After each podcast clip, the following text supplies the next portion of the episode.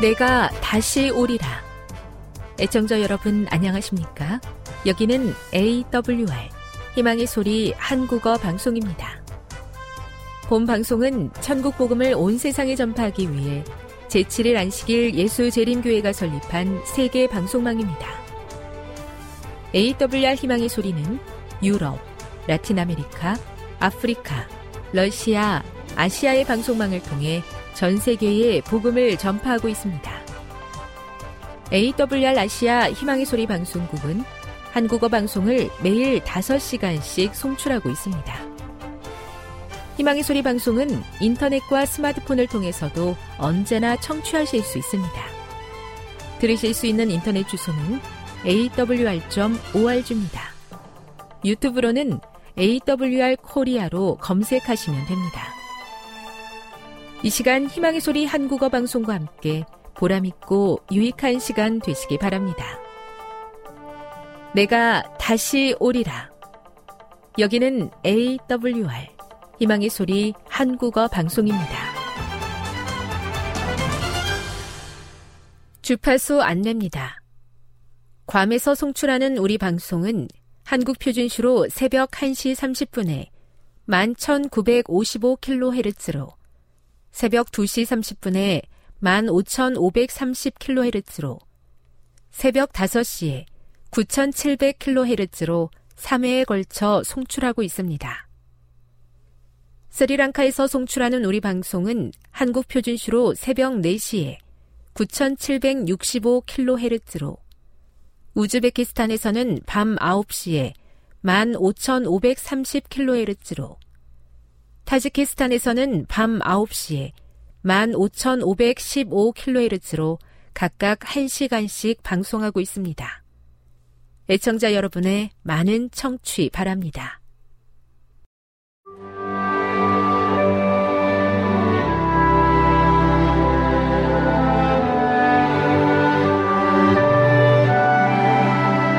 읽어주는 교과 다섯째 날 5월 25일 목요일 바벨론, 우상 숭배의 중심.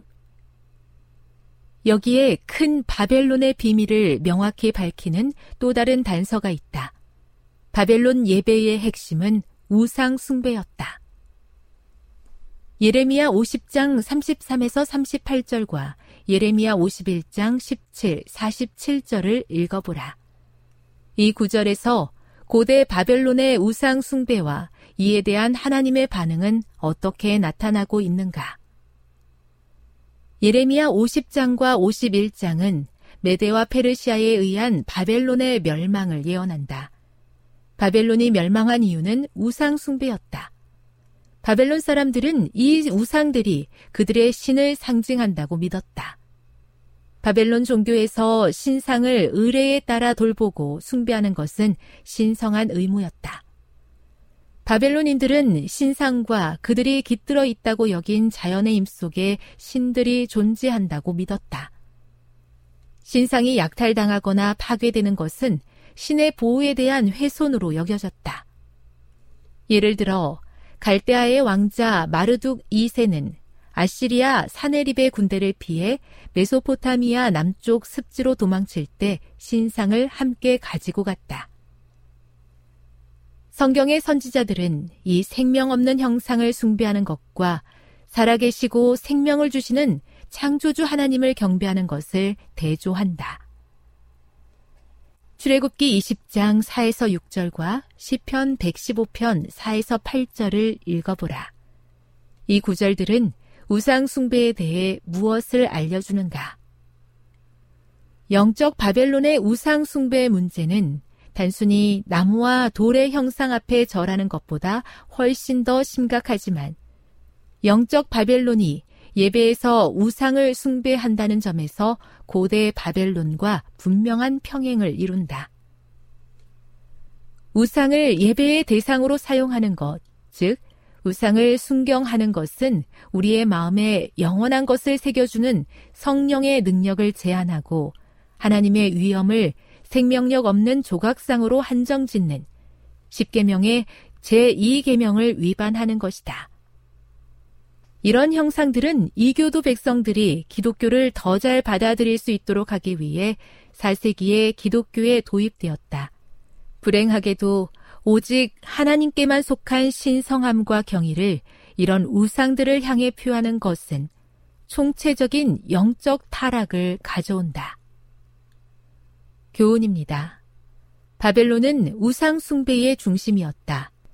하나님께 돌릴 위엄과 신성성을 생기 없는 우상에 돌리게 하는 것은 모든 면에서 영적인 타락을 불러왔다. 묵상. 하나님께서 우상 숭배를 철저하게 금지하셨습니다. 그것은 그대를 어떤 어려움에서 보호하기 위한 것입니까? 적용. 그대의 삶 속에서 자기도 모르게 하나님을 경배하는 것보다 더 우선순위에 놓는 것이 있는지 생각해 보십시오. 영감의 교훈입니다. 바벨론의 국교는 우상숭배였음. 왕의 명령에 따라 악기의 소리가 들릴 때 전 군중은 금신상에게 엎드려 절하였다.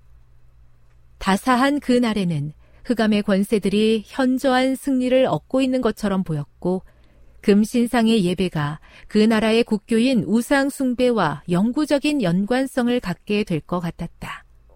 사탄은 그것으로 이교의 모든 나라에 축복을 주시기 위하여 이스라엘의 포로를 바벨론에 두신 하나님의 목적을 좌절시키려고 하였다.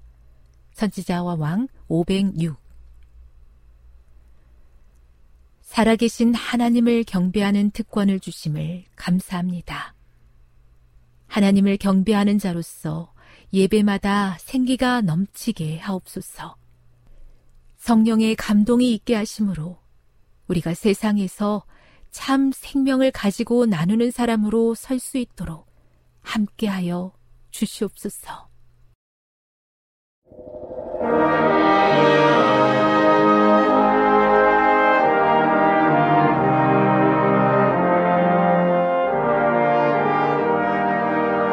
희망의 소리 청취자 여러분, 주 안에서 평안하셨습니까?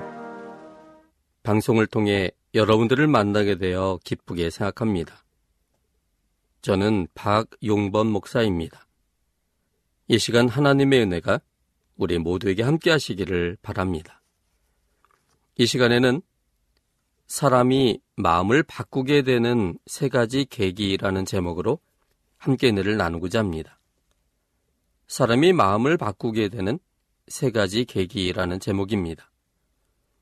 본문은 사무엘상 24장 1절로 22절까지 있는 말씀입니다. 사무엘상 24장 1절로 22절입니다.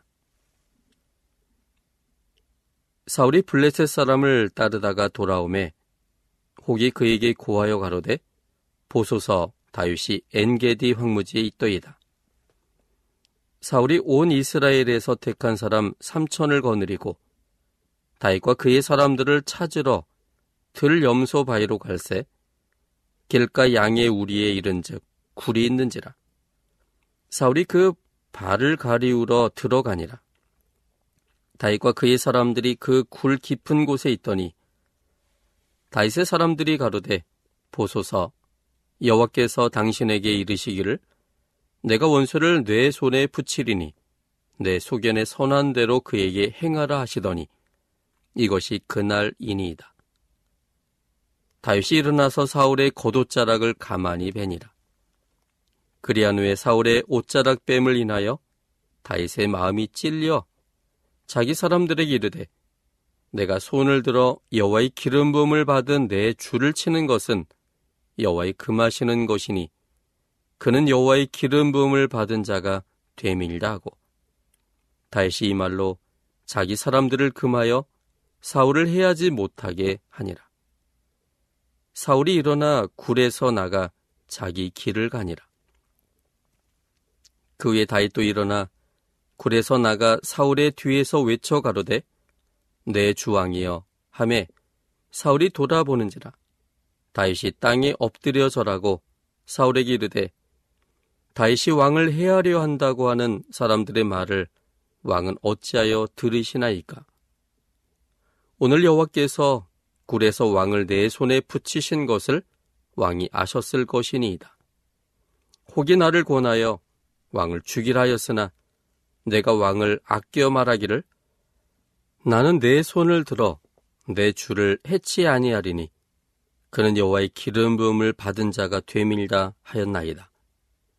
나의 아버지여 보소서 내 손에 있는 왕의 옷자락을 보소서 내가 왕을 죽이지 아니하고 겉옷자랑한 베었은즉 나의 손에 악이나 죄과가 없는 줄을 아실지니이다. 왕은 내 생명을 찾아 해하려 하시나 나는 왕에게 범죄한 일이 없나이다. 여호와께서는 나와 왕 사이를 판단하사 나를 위하여 왕에게 보복하시려니와 내 손으로는 왕을 해하지 않겠나이다. 예 속담에 말하기를 악은 악인에게 난다 하였으니 내 손이 왕을 해하지 아니하리이다. 이스라엘 왕이 누구를 따라 나왔으며 누구를 쫓나이까? 죽은 개나 벼룩을 쫓음이니이다.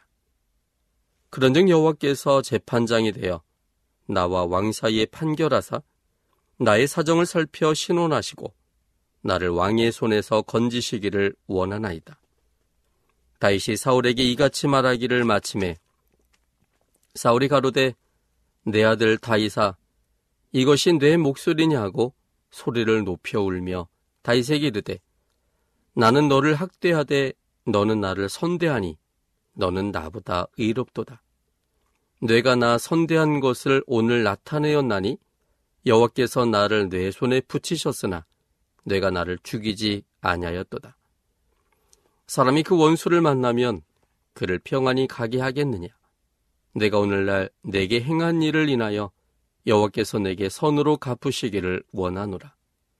보라 나는 내가 반드시 왕이 될 것을 알고 이스라엘 나라가 내 손에 견고히 설 것을 아노니 그런즉 너는 내 후손을 끊지 아니하며 내 아비의 집에서 내 이름을 멸하지 아니할 것을 이제 여호와로 내게 맹세하라. 다윗이 사울에게 맹세함에 사울은 집으로 돌아가고 다윗과 그의 사람들은 요새로 올라가니라. 세상에서 볼 수 있는 가장 큰 이적은 사람의 마음이 바뀌는 것입니다. 사람의 마음이 잘 바뀌지 않습니다. 약간 바뀐 듯 보이다가도 어느 순간 원래의 자리로 되돌아옵니다.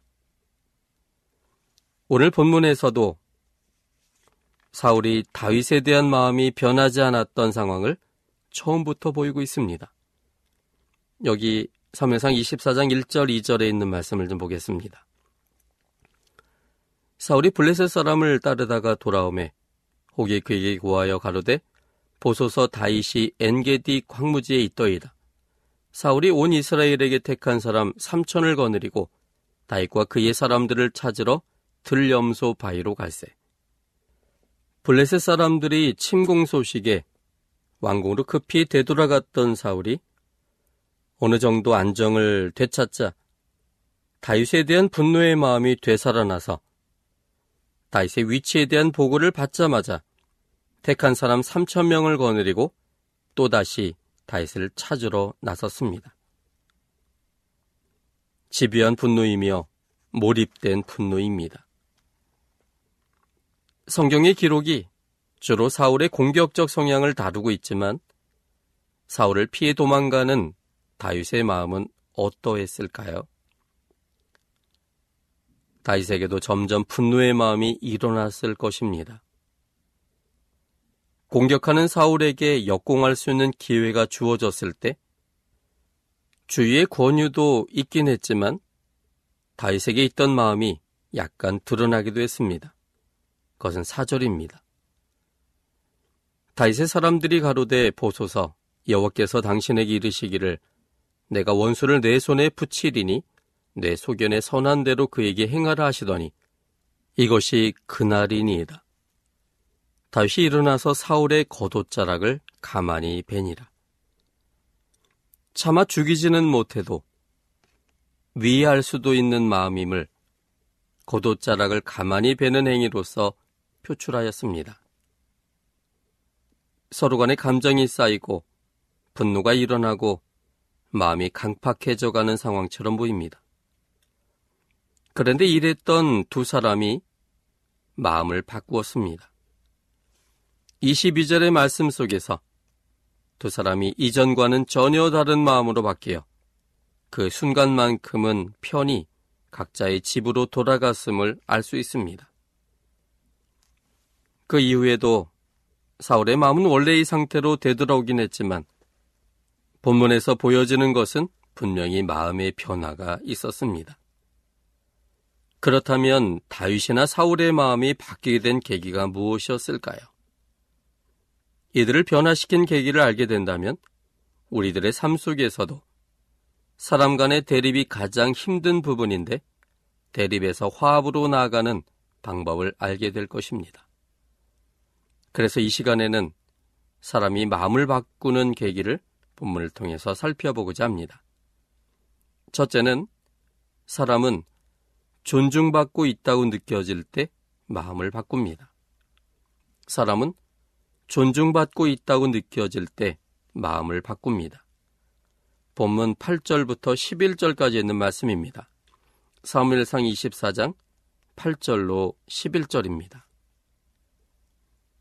그 후에 다윗도 일어나 굴에서 나가 사울의 뒤에서 외쳐 가로되 내 주 왕이여 하매 사울이 돌아보는지라 다윗이 땅에 엎드려 절하고 사울에게 이르되 다윗이 왕을 해하려 한다고 하는 사람들의 말을 왕은 어찌하여 들으시나이까 오늘 여호와께서 굴에서 왕을 내 손에 붙이신 것을 왕이 아셨을 것이니이다.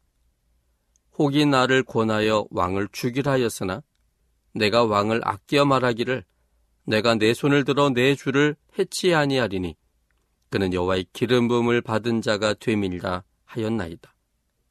나의 아버지여 보소서 내 손에 있는 왕의 옷자락을 보소서 내가 왕을 죽이지 아니하고 겉옷자락만 베었은즉 나의 손에 악이나 죄과가 없는 줄을 아실지니이다.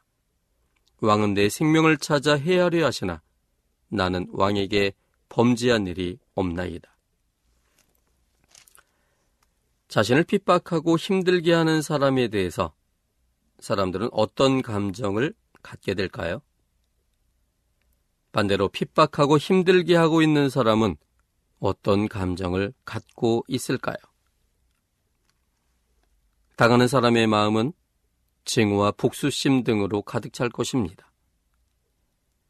가해자의 마음은 무시와 한심함, 냉소 등으로 가득 찰 것입니다. 서로의 마음이 바뀌지 않기 때문에 서로의 관계는 변하지 않습니다.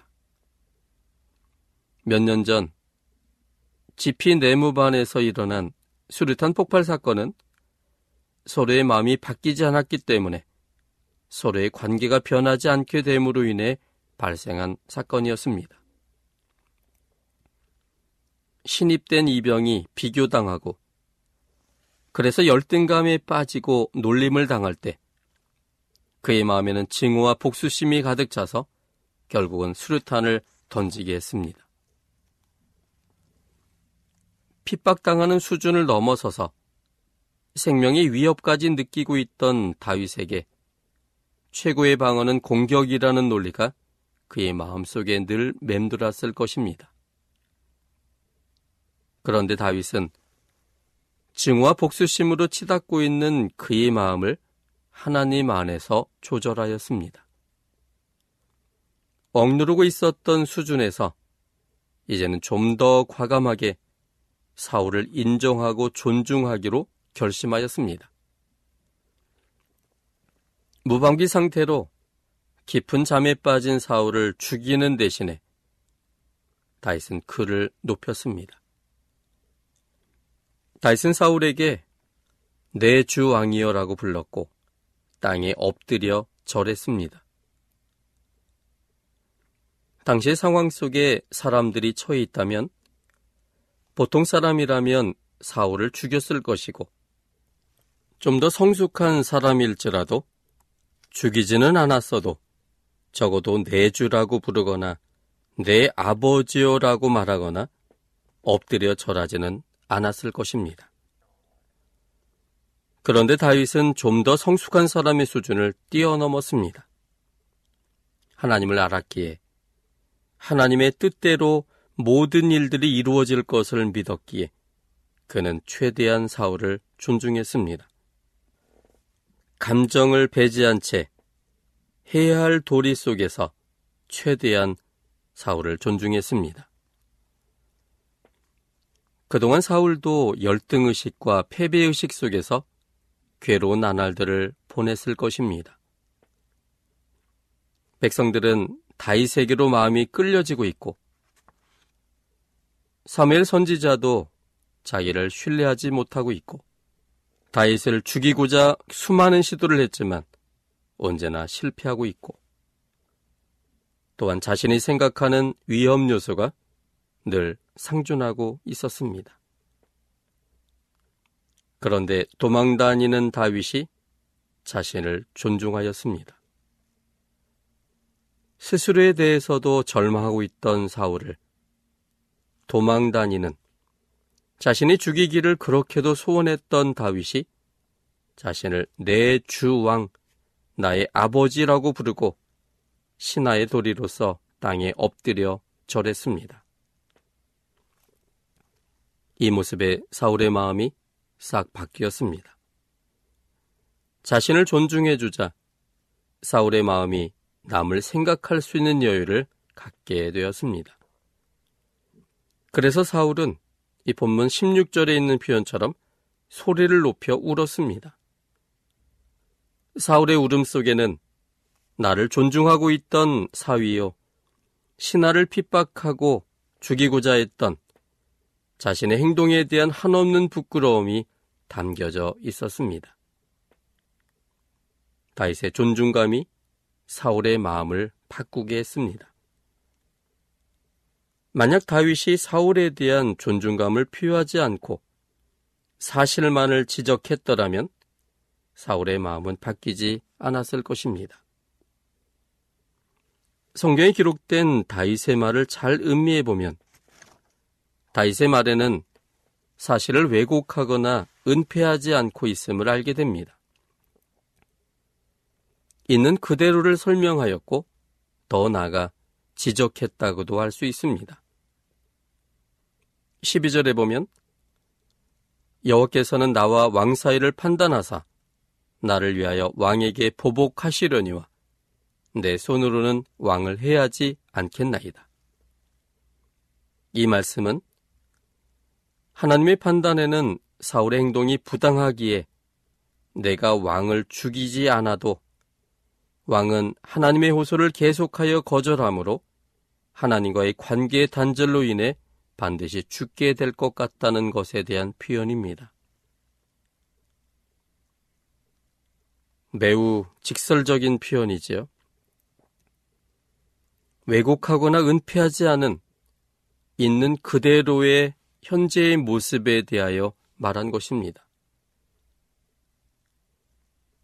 또한 13절에서도 악은 악인에게서 난다 하였으니 내 손이 왕을 해치지 아니하리이다라고 표현하여 사울을 죽이지 않은 다윗 자신은 의인이고 자신을 죽이고자 하는 사울은 악인이라고 말하고 있는 것입니다.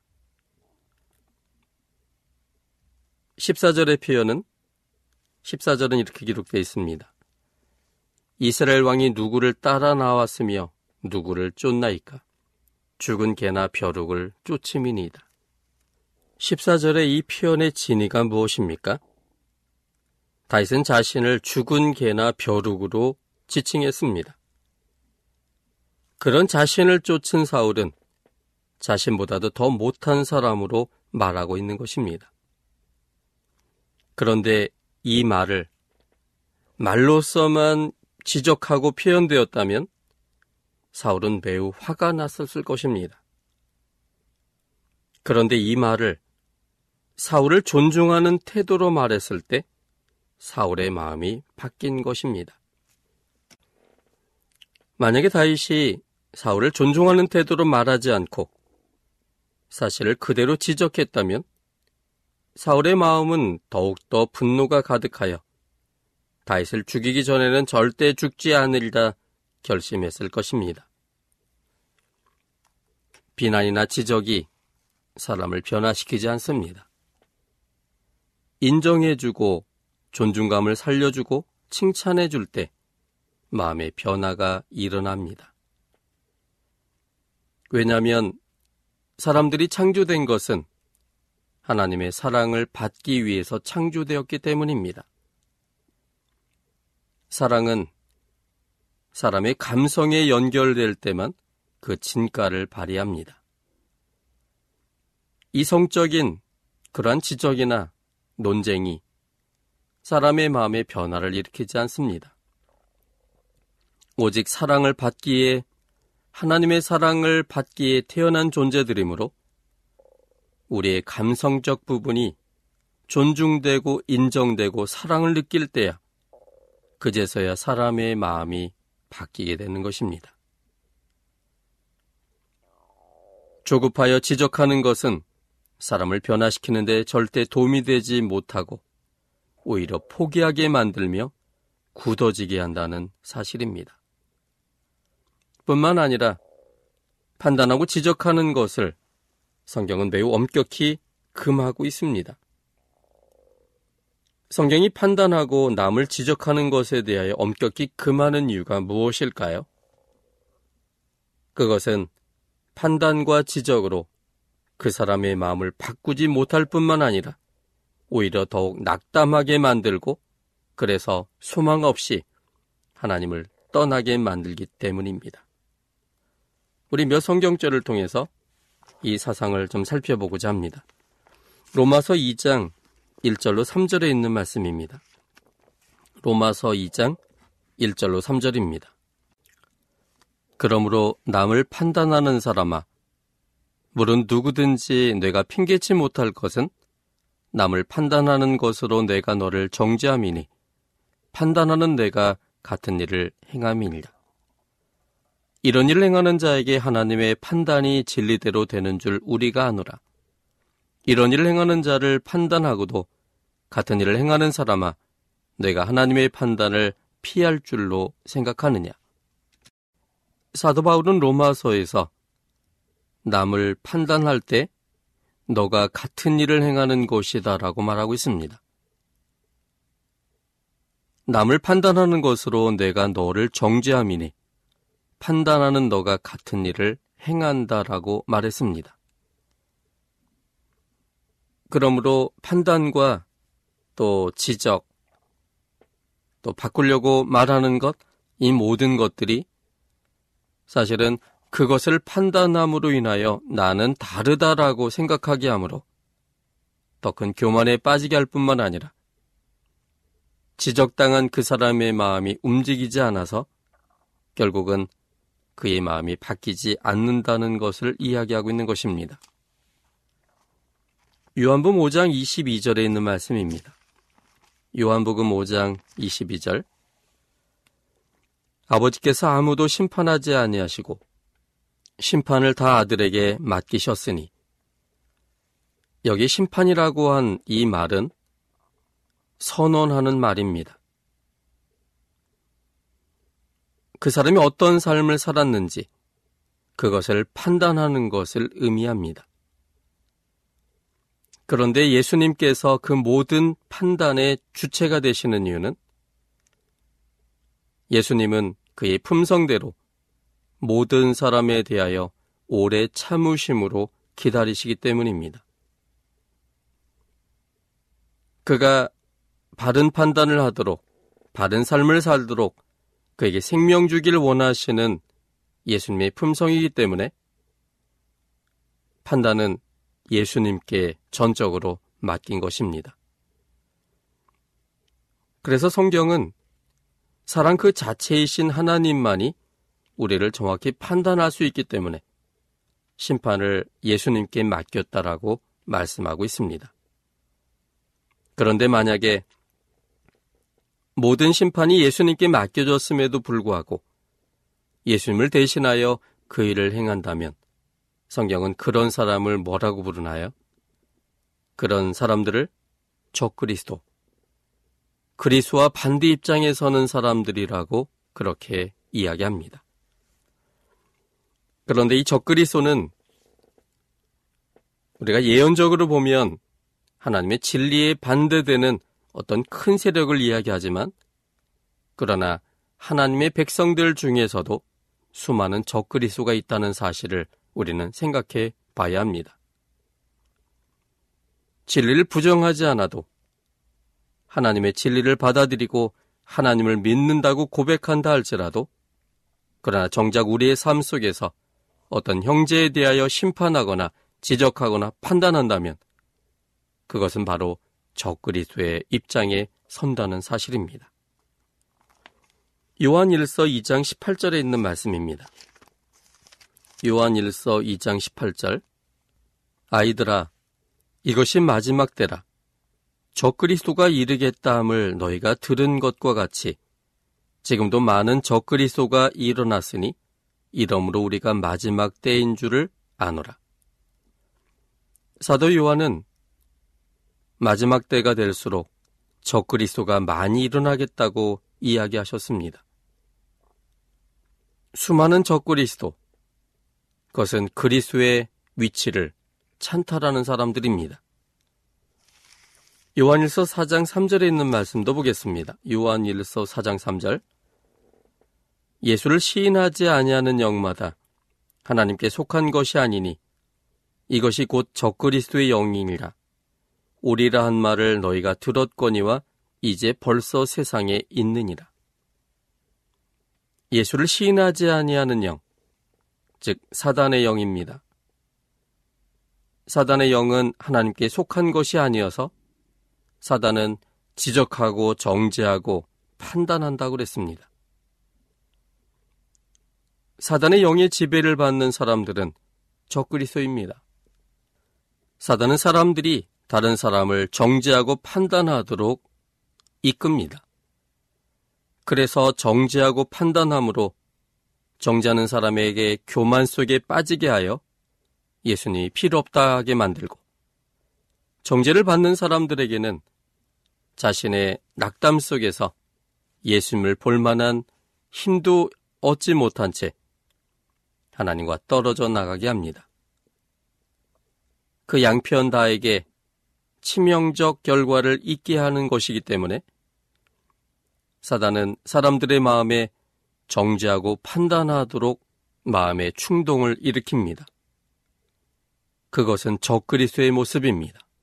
예수님만이 하시는 일에 대하여 사람이 개입될 때 그것은 하나님 반대편에 서는 것이고 성경은 그것을 적그리스도라고 말합니다. 하나님의 진리의 교회 안에도 만약에 다른 사람을 내 생각 안에서 판단하고 정죄한다면 그는 성경의 표현 그대로 적그리스도가 될 수 있다는 사실을 생각해 보셔야 합니다. 로마서 2장 4절에 있는 말씀입니다.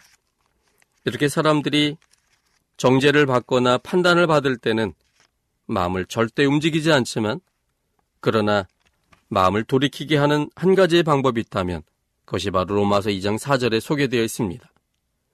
혹 내가 하나님의 인자하심이 너를 인도하여 회개케 하심을 알지 못하여 그의 인자하심과 용납하심과 길이 참으심의 풍성함을 멸시하느뇨. 하나님의 인자하심이 사람들의 마음을 바꿔놓습니다. 그러므로 이제는 우리 모두 비난하거나 지적하거나 판단하지 않기를 결심하기를 바랍니다. 존중하는 태도와 마음으로 감정을 씻지 않고 사랑의 말로 권할 것을 결심하시기 바랍니다. 권한다는 것은 강제가 아닌 권유입니다. 권유는 권유대로 하지 않아도 화내거나 비난하지 않을 것을 내포하고 있습니다. 권유한 대로 될 때까지 기다린다는 것을 내포하고 있습니다. 개인차가 있음을 서로 인정해야 권유하며 기다릴 수 있습니다. 하나님께서 그 사람을 변화시킬 수 있음을 확신할 때 권유하며 기다릴 수 있습니다. 우리 모두가 서로에게 이런 태도로 바뀌기를 바랍니다. 이런 분위기가 된다면 매우 이상적이고 아름답고 미래 지향적인 개혁이 이루어지게 될 겁니다. 하나님 안에서 변화됨이 무엇인지를 경험하게 될 것입니다. 하나님의 아름다우심이 재현되는 여러분의 가정과 여러분의 삶이 되시기를 바랍니다. 지금 여러분께서는 AWR 희망의 소리 한국어 방송을 듣고 계십니다.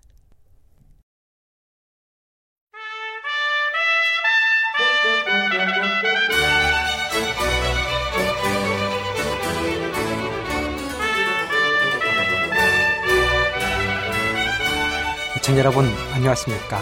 걸어서 성경 속으로 성지 여행을 떠나는 시간입니다. 오늘도 이상락 목사님을 모셨습니다. 목사님 안녕하세요. 안녕하세요. 네 목사님 제가 오늘 듣기로 목사님 이 저희 방송을 위해서 쓰신 파일을 이렇게 바이러스가 침입을 해서 다 날라갔다는 이야기 들었는데 마음 아프시죠? 그래요. 잠깐 부주의해서 그와 같은 일들이 일어났습니다. 네 저희 인생에도 이렇게 그런 이 잘못된 바이러스가 들지 않도록 저희들이 잘 해야 되지 않나 이런 생각을 해보게 되었습니다. 목사님 지난 시간에 이 팔복 교회까지 저희들이 이렇게 여행을 다녀왔는데요. 네. 오늘 이후로 또 기대되는 그 여행을 저희들이 떠나고 싶습니다. 오늘 어디인지 목사님 네. 말씀해 주시면 감사하겠습니다. 고맙습니다. 우리는 지금까지 갈릴리 바다 서북 쪽에서 한 7, 80리 이렇게 떨어진 있는 몇 교회들을 그 이야기를 나누었습니다. 그게 이제 특별히 우리는 그 서북쪽 해변에 있는 데 몇 도시로부터 거기에 있는 베드로 수익권 교회, 오병 이어 교회, 이런 것을 둘러보고 그리고 거기에서 어, 팔복 산으로 가서 어, 주님께서 팔복을 설파하신 그 장소에 대해서 세밀하게 말씀을 드렸습니다. 오늘은 다시 그곳에서 이 갈릴리 바다 쪽으로 나와서 이 미그달과 디베라를 통해서 어, 다시 이 갈릴리 해변으로 나왔습니다. 이 언덕 위에 팔복 교회에서 이 산자락으로 이렇게 내려오니까 항구비를 빙 돌아서니 시야에 그야말로 싱그러움이 넘치는 온갖 가원들이 펼쳐졌습니다. 수차에 제가 말씀을 드렸지만은 그 지역은 우리나라 경북 지방의 싱싱한 사과밭과 자두밭, 복숭아밭을 연상케 해주는 참으로 기름진 땅입니다. 가수원 지대입니다. 그래서 그 한적한 길을 가수원 지역을 오른쪽으로 끼고 어, 달려서 다시 이쪽 내려오고 있었습니다. 기노사를 지나니 도로 왼편에 평온한 미그달이라고 하는 어촌이 나왔습니다. 갈릴리 바다 서쪽 해변에 있는 이 동네는 막달라 마리아가 살았던 곳으로서 성경에 막달라라고 되어 어, 있습니다. 여러분 이 성경에는 여러 명의 마리아가 나오죠. 예수님의 어머니도 마리아고 요한의 어머니도 마리아고 베다니의 마리아 등 여러 명의 마리아가 있습니다. 그런데 바로 이곳 갈릴리 해변가에 있는 미그달이라고 하는 어촌에 살았던 마리아는 여러분이 잘 아는 일곱 귀신에 시달리다가 예수님에 의해서 고침을 받고 그리고 그 이후에 열렬하게 예수님을 따르던 훌륭한 추종자가 된 마리아였습니다. 그녀는 갈보리에서 십자가에 못 박힌 예수의 죽음을 지켜봤다고 마태복음 27장 56절에 기록이 되어 있습니다. 그리고 주님께서 무덤에 쉬실 때에 이제 일요일 새벽에 향로를 가지고 그리고 무덤을 찾아가서 요한 및 야곱의 어머니 마리아와 함께 그 부활한 예수를 만났던 그 마리아가 바로 오늘 여기에 미그달이라고 하는 어촌에 살았던 마리아였습니다. 이 이야기는 누가복음 24장 1절부터 10절에 쭉 나오고 있습니다. 그리고 성경의 가버나움에서 예수 그리스도의 발에 향유를 바르고 그의 머리털로 닦고 회개한 그 여자, 그 마리아가 바로 이 어촌에 살았던 마리아라고 이야기를 합니다. 이 막달라 마리아야말로 예수님으로부터 가장 많은 사랑을 받은 여인입니다. 정말 부활하신 주님을 제일 먼저 만나는 영광을 누렸다고 하는 것도 대단한 것이 아니었겠습니까? 이 미그달이라고 하는 어촌은 한때 인구가 4만 명에 달했습니다마는 로마군이 침입했을 때에 그때에 이 도시가 황폐하게 되고 대량 학살 당해서 지금은 별 볼 일이 없는 아주 초라하고 조그마한 동네가 돼 버렸습니다. 그러나 이 어촌의 전경이 그렇게 안온하게 느껴질 수 없습니다. 아주 평온해 보입니다. 오른쪽에 이렇게 멀리 보면은 십자군이 폐전한 아르베르 산이 보입니다. 그래서 조금만 내려오면은 드디어 디베라 도시가 시작이 됩니다. 이 디베라 도시 때문에 이 갈릴리 호수, 갈릴리 바다 혹은 디베라 바다, 디베라 호수라고 그렇게 부르죠. 이 디베라 도시는 온천 도시입니다. AD 17년에 헤롯 안티바스 그가 갈릴리 호수 서남쪽 중간 지점의 도시를 건설했습니다. 그리고 티베리우스 황제를 숭앙 하면서 이 도시의 이름을 디베라로 명명을 했습니다.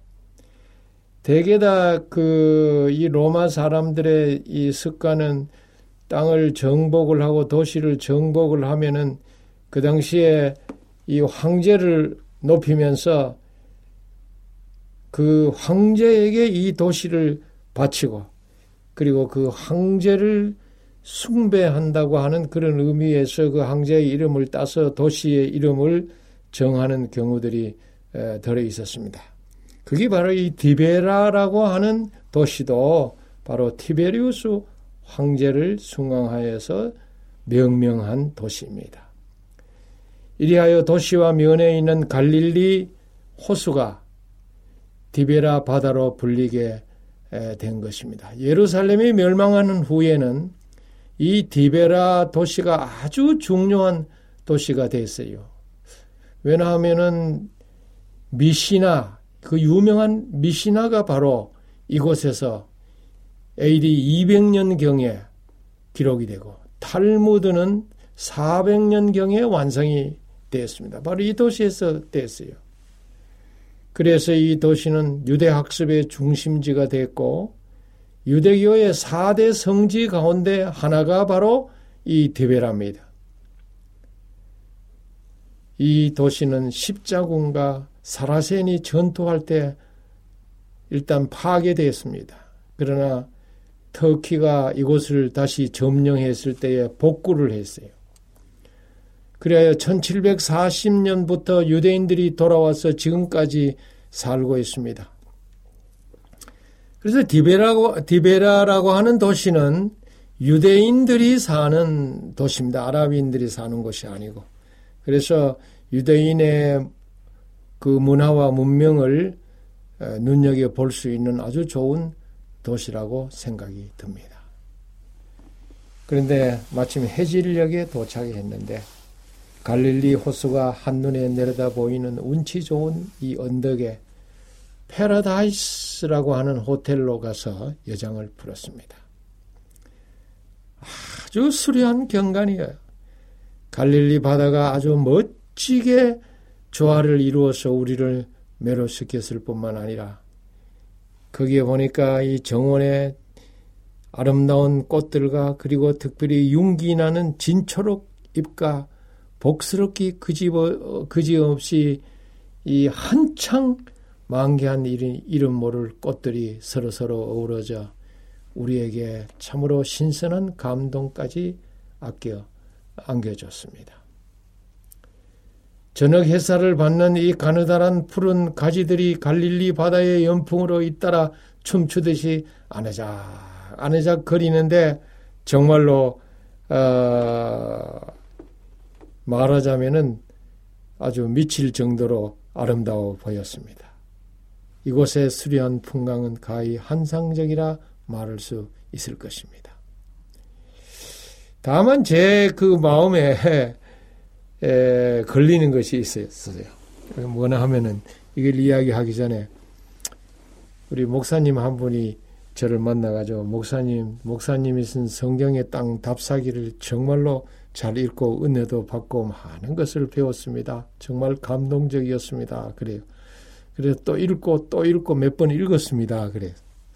그래 그거를 내가 믿을 수가 없어서 그래요. 목사님 그러면 내가 시험을 한번 내볼까요? 그랬더니 아, 자신 있다는 겁니다. 그래서 내가 이렇게 어, 질문을 했어요. 제가 미그달과 디베라에 갔을 때에 까마귀를 만났습니까? 까치를 만났습니까? 그랬더니 아이고 목사님이 무슨 질문을 그런 질문을 다 하십니까? 까친지 까마귀지 내가 어떻게 압니까? 그래요. 아, 그런 아주 재미있는 이야기가 있는데요.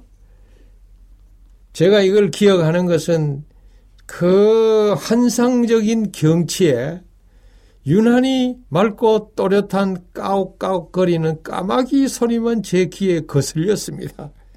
왜냐하면 제가 한국 사람이기 때문에 그래요. 여러분 아침에 우리는 까치 소리를 들으면 얼마나 반갑고 오늘 참 좋은 일이 일어나겠구나 또 좋은 손님이 오겠구나 그렇게 생각하지 않습니까? 그러나 까옥까옥거리는 까마귀를 보면은 오늘 하루는 재수 없는 날이겠다. 그래서 흉조로 보는 것입니다. 이 한국 사람만 그래요. 그런데 이스라엘 땅에 디베라야 강가에 가서 본 것이 까마귀를 봤으니까 제 마음이 이 조금 언짢았습니다. 오늘 뭐 별로 좋은 일이 그 생기지 않을 모양이다. 이런 그 생각이 들었어요. 다 기우지요. 쓸데없는 생각이었습니다. 믿음 없는 목사의 생각이었습니다. 그러나 그 새소리를 들으니까 평온할 뿐만 아니라 아늑한 정치 이것은 깊은 사색의 세계로 저를 이끌어 갔습니다. 그리고 마침 온갖 풀벌레들의 합창이 요란스럽게 들리는 싱그러운 숲 속에 이 옥의 수영장이 있어서 아 우리는 그곳에 뛰어들어서 마음껏 심신을 풀었습니다. 그리고 고맙게도 호텔 측이 우리에게 돈을 안 받고 큰 홀을 하나 빌려줬는데 아주 꽤 좋은 홀이었습니다. 거기에서 우리는 저녁 예배를 드릴 수 있었습니다. 예, 저녁 예배는 정말 감명적이고 어, 예수님의 행적을 다시 한번 생각하고 은혜 받는 그런 시간이 되었습니다. 벌써 달빛이 조금씩 갈릴리 호수에 뿌려지고 있었습니다. 이 식사 후에 어둠이 점점 짙어오는 밤 9시 30분쯤 됐는데 투석객들을 위해 호텔 정원에서 펼쳐진 열린 음악회.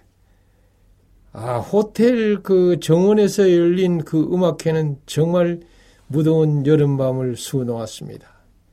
정원 여기저기 삼삼오오 둘러앉아 도란도란 애기하던 애기를 하던 관광객들은 결국 노래에 매료돼서 남녀노소 한데 어울려서 이스라엘 특유의 춤을 추기 시작하는데요. 아, 얼마나 흥겹고 좋은지요. 젊은 한 쌍의 남녀는 부둥켜 안은 채 빙글빙글 뭐 이스라엘 특유의 춤을 추기 시작했습니다.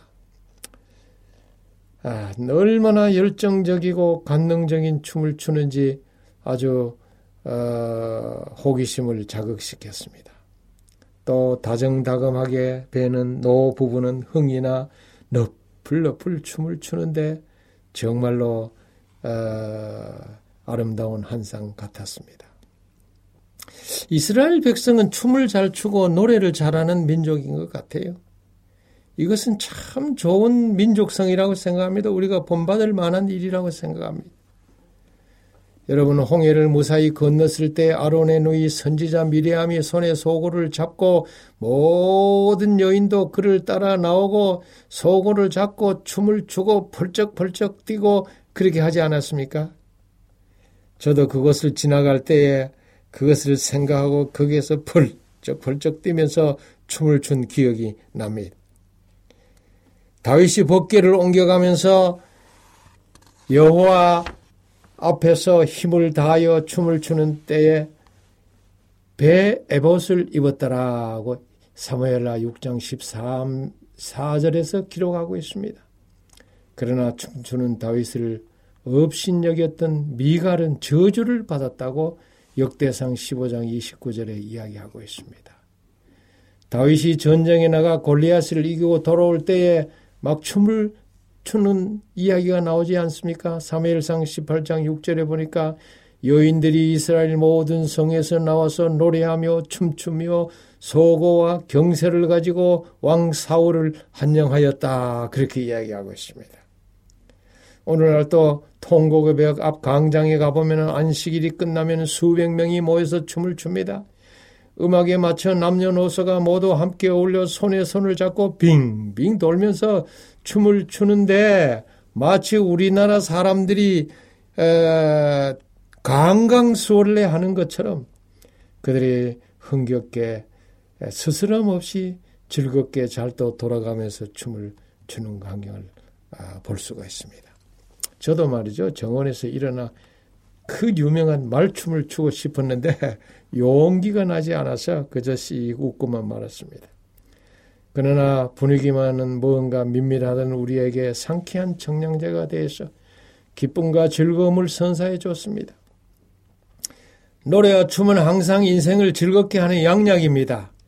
사람은 즐겁게 노래하며 살아야 사는 맛이 나는 것입니다.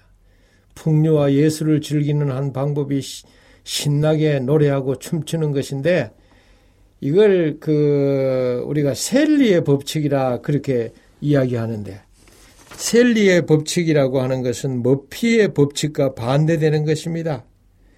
일이 좀 풀리지 않고 오히려 갈수록 꼬이기만 하여 가지고 되는 일이 없을 때 우리는 그걸 머피의 법칙이라고 합니다. 그 반대가 셀리의 법칙입니다. 계속해서 자신에게 유리한 일만 일어남을 어, 우리는 셀리의 법칙이라고 했는데 그날따라 줄줄이 좋은 일만 일어났습니다. 이래하여 우리는 뜻밖의 보너스에 더욱 청량한 밤을 즐겼습니다. 그러나 다음에 이 기회가 주어진다면 석양을 받은 울긋불긋한 까치노를 즐기며 밤에 배를 타고 갈릴리 바다를 한 바퀴 도는 것도 예수님의 채찍에 젖을 수 있는 은혜로운 시간이 되리라 그렇게 생각을 합니다. 그러나 이 디베라 강가에서 밤에 정원에서 열린 음악회에 이스라엘 백성의 민족성을 보고 저는 배운 것이 참 많습니다. 오늘 여기까지 할까요? 네, 목사님. 예. 예 목사님의 그 이 흥미로운 미그달, 이 막달라의 그 이야기 또 디베라의 이야기가 저희들을 굉장히 흥이 있게 신나게 만드는 한 시간이었다고 생각을 합니다. 감사합니다, 목사님. 고맙습니다.